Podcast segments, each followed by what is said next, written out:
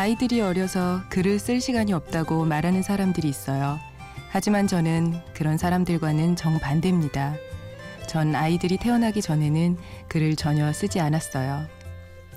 미국의 여류 작가 토니 모리슨. 그녀는 두 아들이 어려서 방해받지 않고 글을 쓸 수 있는 시간이 바로 이 새벽 시간뿐이었다고 해요. 그녀가 글을 쓰던 이 이른 새벽, 저는 펜을 드는 대신 이렇게 마이크 앞에 앉았습니다. 심야 라디오 DJ를 부탁해. 오늘 DJ를 부탁받은 저는 이은영입니다.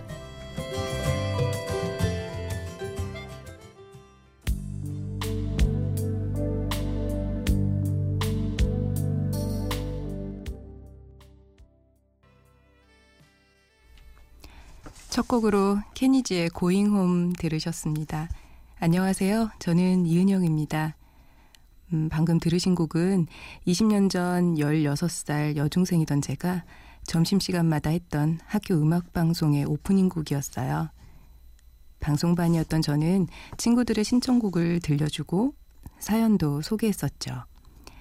그 시간만큼은 누구의 눈치도 볼 필요 없이 듣고 싶었던 음악을 실컷 들었어요. 손으로 꾹꾹 눌러 쓴 사연 쪽지가 아직도 눈앞에 선합니다. 단발머리 16살 소녀는 이제 7살, 2살인 두 아이의 엄마가 되었네요. 그 시절 친구들을 위로했던 마음으로 이번엔 세상 모든 엄마들을 위로하고 싶어요. 힘내라고 전하고 싶어서 이 자리에 앉았습니다. 저는 11년째 MBC 홍보국에서 근무하고 있어요. 네, 16살 소녀가 방송국 직원이 됐네요. 재밌죠? 제가 직접 프로그램을 만드는 건 아니지만 그런 일을 하는 분들과 함께 일하죠. 드라마, 예능, 라디오 프로그램 홍보를 위해서 보도자료도 쓰고 또 그 쓴 보도자료를 취재진에게 전달하고요. 제작 현장에 직접 나가서 스케치 기사를 쓰기도 합니다. 제작진과 출연진, 취재진 사이에서 늘 바삐 움직이는 메신저 같은 역할이에요. 다른 곳의 홍보 담당자들이 그렇듯이 저도 글도 많이 쓰고 말도 많이 합니다. 어, 우연히 인연으로 이어진 걸까요? 자, 노래도 듣고 와서 다시 이어갈게요. 요즘 이 소녀들을 엄마 마음으로 지켜보고 있는데요. 가사에 귀 한번 기울여서 들어봐 주세요. 소녀온탑의 같은 곳에서 들으실게요.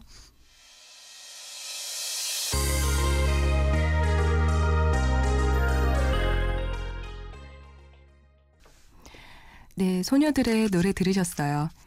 알 수 없는 이 공간 속에 우린 다른 길을 걷죠. 같은 하늘, 같은 시간, 같은 곳에서 이젠 다른 사랑, 다른 사람 만나고 있겠죠. 이 부분에서 저 엉엉 울었어요. 10대 소녀였던 제 모습이 떠올랐거든요. 그 시절 단짝 친구들끼리 교환일기라는 걸 썼는데요. 지금 소녀들은 SNS 메신저로 할 얘기들을 예쁜 일기장에 돌려가면서 썼답니다. 가족, 친구, 공부 얘기가 많이 적혔지만 우리들의 10년 뒤, 20년 뒤를 상상하기도 했어요. 친구들은 커리어 우먼, 현모양처 이렇게 꿈꿨죠. 저는 아이들에게 좋은 글을 읽히고 쓰게 가르쳐주는 국어 선생님이 되고 싶었어요. 그땐 10년 뒤엔 꼭 교단에서 학생들과 함께 있을 거라 생각했는데 10년 뒤 저는 친구들이 꿈꿨던 커리어우먼이 됐네요. 교사의 길은 걷지 못했지만 지금 직장인으로서의 삶도 아주 흥미진진합니다. 언젠가 나이가 더 들어 회사를 다니지 못한다면 그땐 아이들과 함께 지낼 수 있을까요? 그때를 위해서 지금 다시 꿈꾸고 일기장에도 적어봐야겠어요. 혹시 그 꿈이 늦게라도 이뤄질지 모르니까요. 어, 지금 이 방송을 듣고 계신 분들 어릴 적 꿈 기억나세요? 오래전 여러분들이 꿈꿨던 것들 저도 궁금합니다. 노래 들을게요. 사라 맥락클란의 Angel 그리고 핑크 마티니가 부르는 Splendor in the Grass입니다.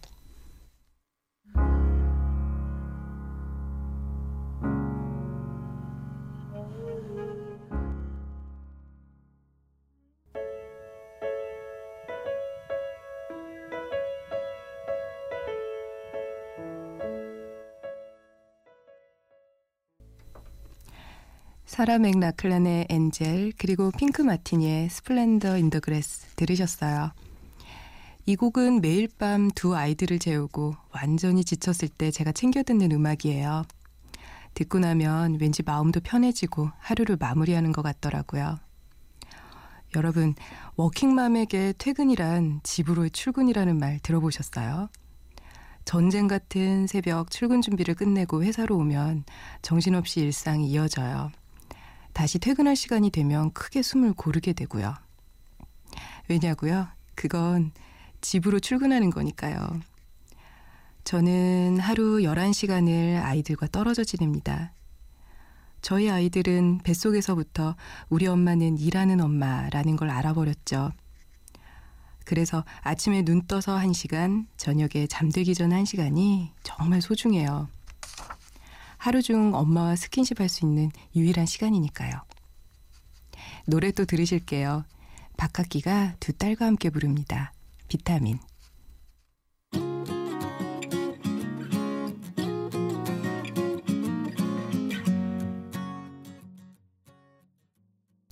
박학기의 비타민 듣고 오셨어요.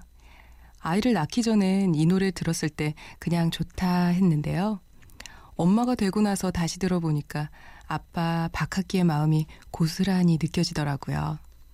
그래서일까요? 노래를 듣고 있으면 입가에 미소가 절로 지어집니다. 세상 모든 엄마들은 아이들이 있어서 웃기도 하고 울기도 하죠. 아이들은 꼭 밤에도 아파요. 열이 나도 꼭 밤에 열이 오르고요. 밤잠을 설쳐가며 아이를 달래다 보면 저 멀리 동이 트고 푸석해진 얼굴로 저도 출근 준비를 시작합니다. 아이들이 어릴 땐 엄마들의 소원이 뭔지 아세요? 바로 푹 자는 거예요. 그 누구의 방해도 없이요.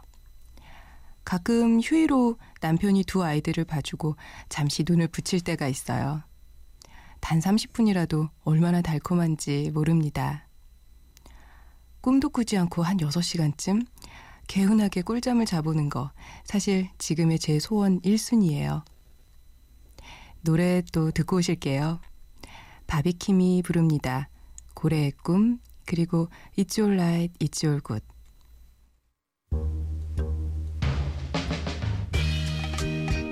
Yeah. I fell in love again, man. Hey, yo, T, help me out on this joint right here. One more time? Mm-hmm. 절대 빠질 수.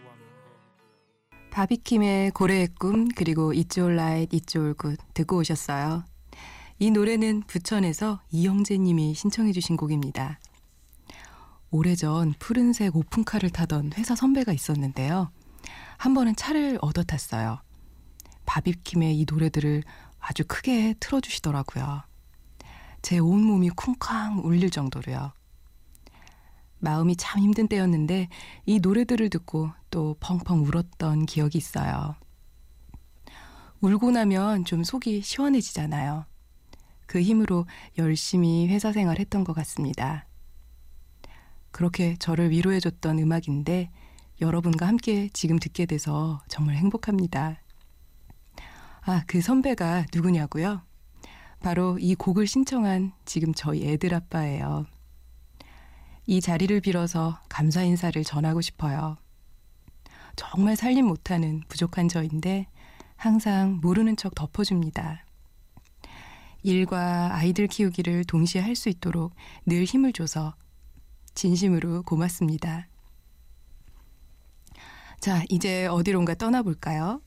당장 아이들을 두고 떠나지 못하더라도 음악을 들으며 바다가 있는 곳으로 떠나보시죠. 성시경이 부릅니다. 제주도의 푸른밤.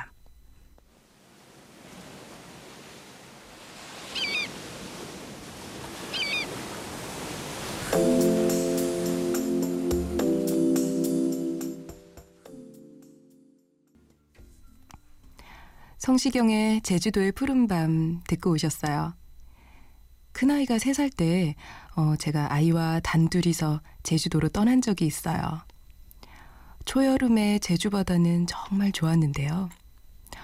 어, 어디서 그런 용기가 났을까요? 실컷 바다를 보고 하늘을 보는 것만으로도 아주 좋았습니다. 해안도로를 달리며 함께 노래 부르는 것도 이제는 추억이 됐네요. 그때 전 알았어요. 아이들이 눈으로도 이 엄마에게 많은 이야기를 건넨다는 걸요. 굳이 말하지 않아도 내 아이의 눈만 들여다봐도 그 마음이 읽혀지는 거예요. 세월이 흘러서 아이가 커가도 꼭 아이의 눈을 들여다볼 줄 아는 그런 엄마가 되고 싶습니다. 여행을 좋아하는 엄마 덕분에 저희 큰아이도 어, 여행을 아주 좋아하는데요. 최근엔 이 엄마와 해외여행을 가고 싶다면서 7살짜리가 영어 공부도 시작했어요. 그리고 큰아이는 제게 속삭입니다. 동생은 비행기 타면 아가라 많이 올 테니 데리고 가지 말자고요. 동생을 많이 아끼고 사랑하면서도 이 엄마를 독점하고 싶은 아이의 마음이 느껴져서 순간 짠해졌어요. 날이 더 따뜻해지면 온 가족이 제주로 떠나볼 수 있을까요?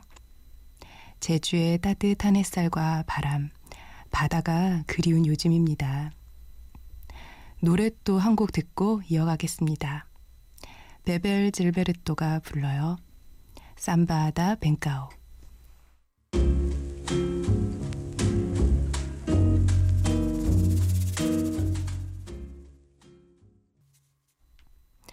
네, 베벨 질베르토가 부른 Samba da Bênção 들으셨어요. 제가 좋아하는 영화가 있어요. 바로 라이언 머피 감독이 연출한 먹고 기도하고 사랑하라입니다. 원작이 있었죠. 줄리아 로버츠가 주인공 리즈 역을 연기했었고요. 저는 이 영화를 한 20번은 넘게 봤어요. 저를 위로하고 치유해주는 영화거든요. 영화를 보다 보면 왠지 이 주인공 리즈에게 완전히 몰입하게 됩니다. 영화 속에서 리즈는 안정적인 환경 속에서도 갑자기 진짜 자신을 찾고 싶어 해요.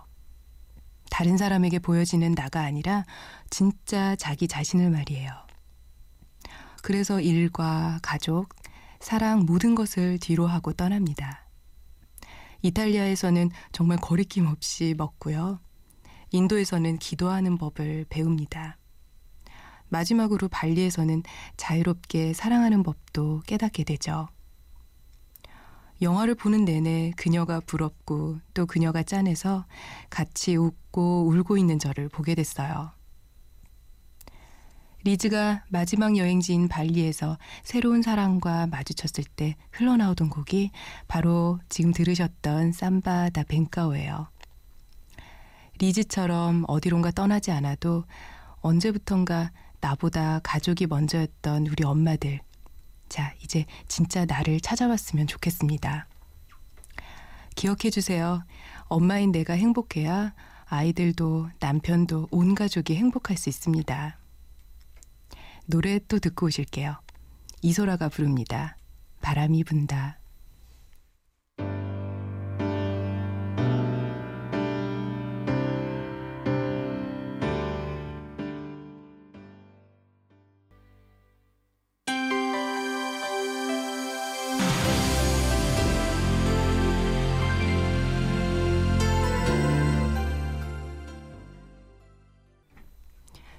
이소라의 바람이 분다. 그리고 이어서 토이의 여전히 아름다운 집까지 들으셨습니다.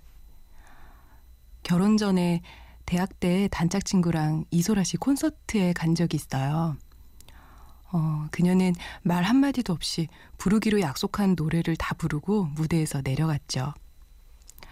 마지막 곡으로 불렀던 이 곡을 듣고 친구와 저는 손을 잡고 눈물을 글썽였답니다.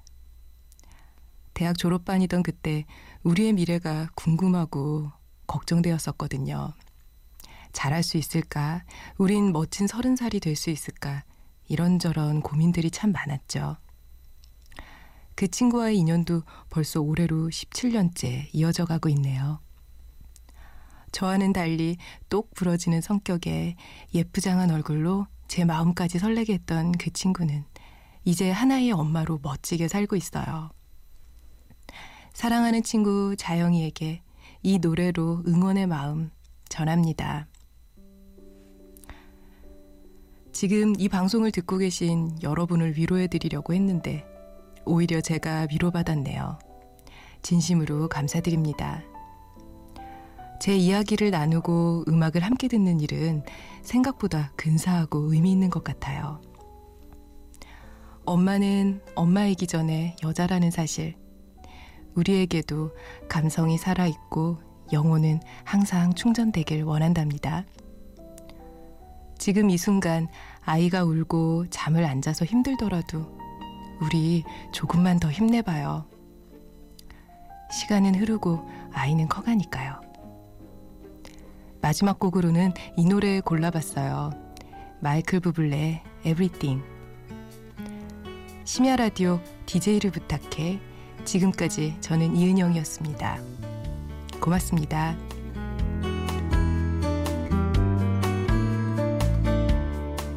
You're a.